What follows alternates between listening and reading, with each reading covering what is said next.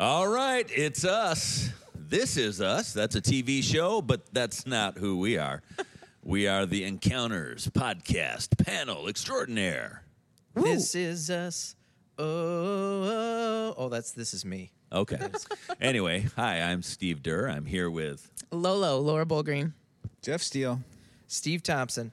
and uh, we're sitting around on some fake leather couches here in the Watermark Hub, and uh, we're looking through this past week's uh, passage that we've dug into, Luke 17, the leper, the guy with the skin disease, and it makes me want to itch uh, my skin right now just even thinking about it.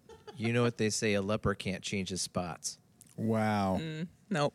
Is that a good pastor Is that joke? a? Is that a? Isn't it a Leopard. leopard? Leopard. Okay. Different thing. I'm like, I don't. I've never heard that before, Toms. That was a really bad joke. Thank you. You're welcome. okay, so just to remind you of the story, uh, could you just edit that out, Jeff? Maybe Nope. later. Nope. Not happening. Okay, let's just keep moving. Well, Luke 17. Um, let's just uh, get moving. Here's Jesus. He's on his way to Jerusalem, and he passes through the border region between Samaria and Galilee. And he enters a village, and 10 guys approach him, and uh, they keep their distance. They're lepers, and they shout, Mighty Lord, wonderful Master, have mercy on us, heal us. And he stops, he looks at them, and he says, Go be examined by the Jewish priests and they set off and along the way they're healed and one of them um, returns and uh, when he recognizes he's completely healed he finds jesus shouts joyous praises uh, to god thanks jesus and that one who returns we find out is a samaritan and uh, and says, you know, you are the Messiah. And uh, Jesus says, so where are the other nine? Uh, weren't there ten who were healed? Uh, they all refused to return to give thanks and give glory to God, except you, a foreigner from Samaria. And then Jesus said to the healed man lying at his feet, Arise and go. It was your faith that brought you salvation and made you whole. And that's from Luke 17, starting in verse um, 11. So uh, you've got this one out of 10 uh, who returns to uh, be grateful, to say thank you to Jesus, to praise God in that way. And Jesus seems to recognize that though um, all 10 were equally healed, um, one seemed to uh, only return to give thanks. And Jesus seems to notice that. And so the question is, why did only one return? And we've kind of had a little discussion on imagine what why the other nine did not return. What was going on in the minds and the hearts and the bodies, in the experiences of the other nine, uh, of why they did not return. Why do we at times not um, express gratitude? And let's kind of just dig into the story and kind of imagine and reflect on what could be some maybe biblical reasons, or knowing the context of uh, those folks, but also just kind of speculate what could be going on in their bodies, in their lives, in their context that maybe caused them to not go back to Jesus, and maybe we can learn something from that. So, kick it off. Anyone, anyone speculate why the nine did not come back? Lolo, kick us off. Yeah, so I remember a couple of years ago hearing somebody talking just about basically what it would mean to have leprosy, and that being a skin disease that affects your ability to feel or to experience physical sensation. And this person was just kind of um, wondering out loud if a part of the reason that maybe some of those that the other nine didn't return to Jesus is because, uh, you know, on the one hand, they were healed, which is incredible and is exactly what they asked for. On the other hand, if you think that you've, if you think about the experience of living with this skin disease that would essentially deaden your sensation of feeling, that would numb you out, um, now all of a sudden you're healed, which means that you have the ability to feel um, really amazing sensations. You can feel the wind on your face again. You can feel um, the touch of a loved one again. You can feel any of these things, but it also means that you are now exposed once again to pain. Um, you will feel that toe that you stubbed that you could have just moved on with your life with before. You will feel that burn on your hand um, that you may, maybe wouldn't have even registered. And so it has just made me think about this story differently and wondering if the lepers got more than what they were bargaining for mm. in the answer to their prayer and, and, and praying for healing and begging for healing. And is it possible that when they actually experienced it, that there was something in them that thought, "Oh, this isn't exactly what we were what we had in mind. This isn't exactly what we were we knew we were signing up for." That could have potentially hindered their sense of gratitude. And to me that translates to our lives when, you know, we we want this rich abundant life that's filled with good things. And for me at least, sometimes I forget that a whole and healed and, and abundant life comes with both highs and lows. It comes with experiencing um, deep joy and deep grief, and and you can't, we cannot deaden the hard emotions or numb ourselves to the pain of life without also deadening and hardening ourselves to the the goodness and the um, beautiful, wonderful things of life. Um, and so eh, you get you get both or you get neither. And I think that was true for the lepers. They got both in their full healing, or they stayed lepers who couldn't feel anything. And I just I in the in the fact of them not returning to give thanks to Jesus, it makes me wonder how often that is true for us too. That we get what we wanted, we get what we prayed for, we get what we asked for, and it comes with a cost that we hadn't weighed. And it gives us pause to wonder if we actually wanted what we've been asking for, if we actually um, do feel full gratitude for that. Yeah, that's good. That's good. Uh, it makes me think too. What if there was some broken relationship, mm-hmm. and now they're going to go home after being away from home, and they're able to go home, and they're returning to some broken relationship and difficulty that they have to now face. Right. yeah. yeah. So you're right. Sometimes healing makes you face difficult things that you didn't have to face before. That's really good. Anyone else? Jeff, uh, Steve, any thoughts on the nine? Yeah, that is really good. First of all, Laura, that's just deep and profound. You know, going going all philosophical there on this. That was that's really good. Um, I I wonder if they just didn't if it just didn't occur to them you know what I mean? Like if they just got so caught up in the moment of the thing that, oh my word, I'm healed. Um, I can do whatever I want now. And like the excitement of just gonna take off and go see the people they want to see and do the things they haven't been able to do and like so much pent up frustration and um, uh, at, at, all the things that, that they haven't been able to do for so long. They just got caught up in the moment and just went for it. Yeah. You know what I mean? Like, just like if they're supposed to go show themselves to the priest and they're on the way or healed, do they even make it to the priest? you yeah. know, like, mm-hmm. like forget this. I'm not, I'm not gonna, you know, go like I've got, I've got things I got to live my life. And, um, and so I wonder, uh, while we're just wondering and, you know, speculating, which makes the best podcasts, I think. Um, I wonder if uh, if they just not forgot, but just got so caught up that they were, you know, just just on to on to all the things they wanted to do. Mm. Just so excited. Yeah, yeah. Like there's so much in front of you. Um, you're not looking back anymore. You know, forget yeah. forget that. That's done. We're moving on. Yeah, no more rear view mirror. That's where my mind went to, and I tend to give people the benefit of the doubt naturally, but like kind of the opposite of what if there's broken rela- relationship that they now had to face? What if there's just they had been separated from relationship for yeah. so long that I can go give my wife a big long hug and pick up my kids and presumably they weren't to do that um, and and probably had their own sense of ostracization. So like that would be my way of maybe giving them the benefit of the doubt. But I mean, that's clearly not the point uh, Jesus is trying to make with the thankfulness. But um, yeah, it's it's interesting with that leprosy disease in particular. It has its own challenges. It has its own way of dealing with it that's different than a lot of other diseases. What is interesting too is um, Jesus tells them to go see the priest, and in this he points out that one of the ten is a foreigner and uh, is a Samaritan. The one who returns is a Samaritan.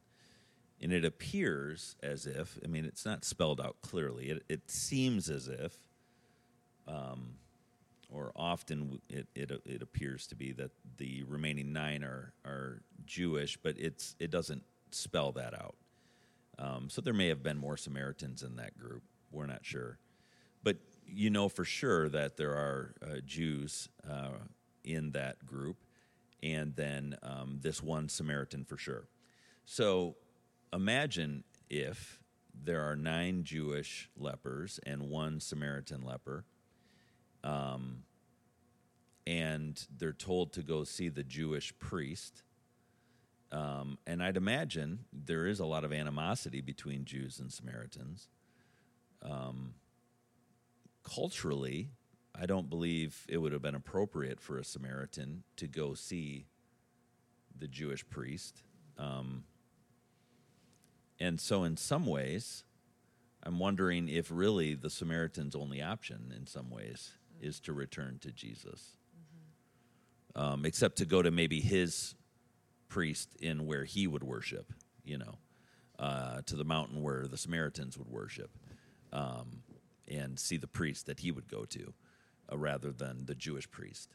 Um, and uh, but what's interesting is these Jews and Samaritans would have been enemies, but yet they were living in community because they had this shared suffering experience and were brothers in suffering. And now that they're healed, would they still be brothers? Mm. Or now do they have this rift between them? You know, and that's that's something I've kind of wondered about. We could make a movie based just on that plot line. Yeah, It what would would be you call awesome. it? Yeah. That's yep. A, le- a leper, a leper doesn't change his spots. That's I exactly. wasn't gonna go there. That's exactly. Yeah, because that was a terrible joke. yeah, I don't know. Anyway, so but but all that to say though, I think it's um, you know that that whole idea of um, being grateful.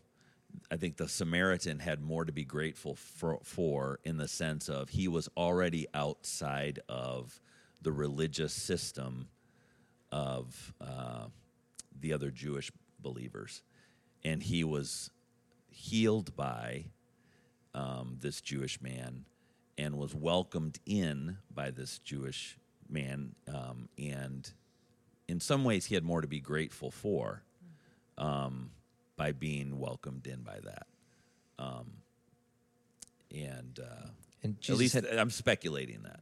yeah. That's a speculation. Uh, I mean, Jesus had to point that out with other circumstances as well, uh, talking about people who have been forgiven much. When you know the Pharisees were getting their panties in a wad, as my dad would say, Wow. over. Your dad is crazy. He's got great sayings. You should hear him. Uh, and your dad's a, been a pastor for most of his life. yeah, missionary. Uh, And he, but the a lady would come and fall at Jesus' feet and weep and wipe her hair, wipe the tears off his feet with her own hair. Yeah. you know, highly offensive to these religious elites. And uh, and Jesus simply said, you know what? If somebody's relieved of a great debt, there's a lot of thankfulness going on. Yeah. So I think that that's what your take on that reminded Yeah, me of. yeah, that's a good. Uh, I connection. wonder too, with to that point of going to present themselves to the priest and knowing that wouldn't have been an accessible option to the foreigner. It makes me wonder. As I mean, as I I am can be somewhat of a rule follower.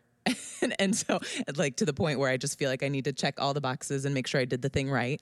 I wonder if there was something too in the other nine in their minds saying like, well, we were told to go and present ourselves to the priest, so we have to do that. And so we just have to just keep going this direction rather than veering to go back to this man. And then that makes me wonder before Jesus appeared on the scene, I I just wonder culturally, you know, these these Jews had they, there was such a um, comfort within the system of religion, the system of how we experience and interact with God, that would have been satisfied by presenting themselves to the priest.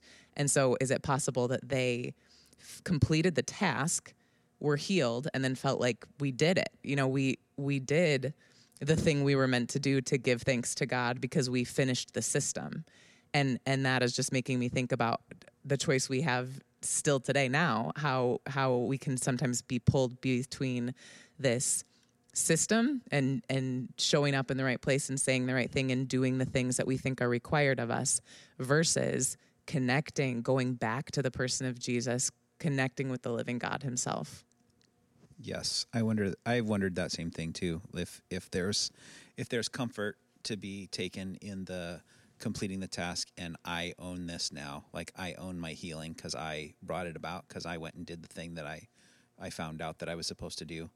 Um, the other thing that I really wonder is so 10, 10 people were healed, one was grateful, um, but I wonder if everybody felt grateful. Like if everybody was thankful, it was just one guy who said something about it, you know. And because then I I think about how many like thank you cards I haven't sent, Sure. right? Well, it's because we didn't have a stamp. Well, yeah. I mean, gosh, I gotta put I gotta I gotta find a stamp. Is a thing. See? Come on. Where where are the stamps? Where are they? and uh, and then I have to get an envelope that Then you gotta lick the the card. envelope, and I who could wants to do that? I and I could like write a thing, and then it's got to go in the mail. Like who does that? That's a long walk. Who does that? Some amazing people do that. Some amazing people do that, and they they can send things in the mail. Um, but I I think about like, so it's one thing to feel grateful if your spouse or somebody does something for you to feel grateful and to and to think to yourself, oh man, that was really awesome. That really meant a lot to me. Well, that's cool. Did you say something about it? Like, did you say, hey, thanks, that really meant a lot to me? Or do they just have no idea? And and how many times we think like how many times does a thought occur to you in the day man this person really did something for me that that i really appreciate or i really you know i'm really grateful for. How many times do you think that and never say it? Yeah. and what good is that? You know that's uh, so i wonder about the other nine. I wonder did they feel grateful? Were they uh, you know did they recognize what had been done for them?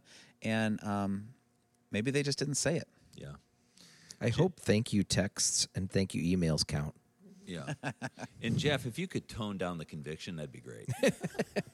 i'll do what i can that that's a great way to close us off today because we're at time, Jeff. That's a that's a powerful, I think, closure, closing uh, point for us all uh, to follow that example of when we feel grateful to follow that um, to follow that little trail and to act on it, to say something, um, to get that stamp and lick that envelope and make that walk out to the mailbox or to say something, whatever that looks like, to, with someone in our life, um, to tell God that, to tell that person in our life, to shoot that text, shoot that email, uh, even if it's that, um, but to say something, to act on it and uh, to be grateful.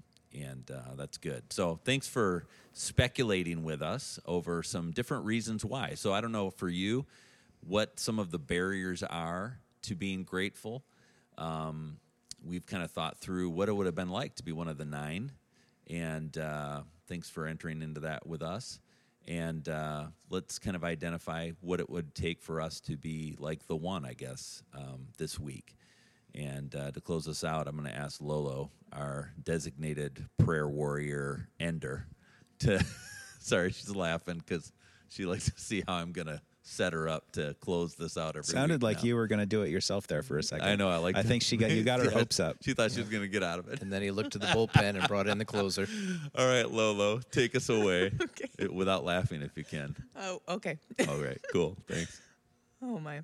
Um God, thank you for being a God who both makes yourself known to us, but also gives us space for this kind of speculative discussion and conversation. Um, for the ability to enter into the mystery with you of getting to know you and getting to um, know what it means to be in relationship with you, to follow you, and to live the way that you do. So, um, I do pray that you would identify in each of our hearts the things that are barriers to us coming to you, um, the barriers to us feeling gratitude, whether it is getting more than what we bargained for, whether it is just simple forgetfulness and distraction as we move on with our lives, whether it is getting caught up in the system of religion rather and missing um, your living presence with us, uh, or whether it is just uh, kind of a peripheral thought that escapes us from actually doing something about it. Um, whatever it is, God, I pray that you would reveal those things to us and help us to intentionally navigate around them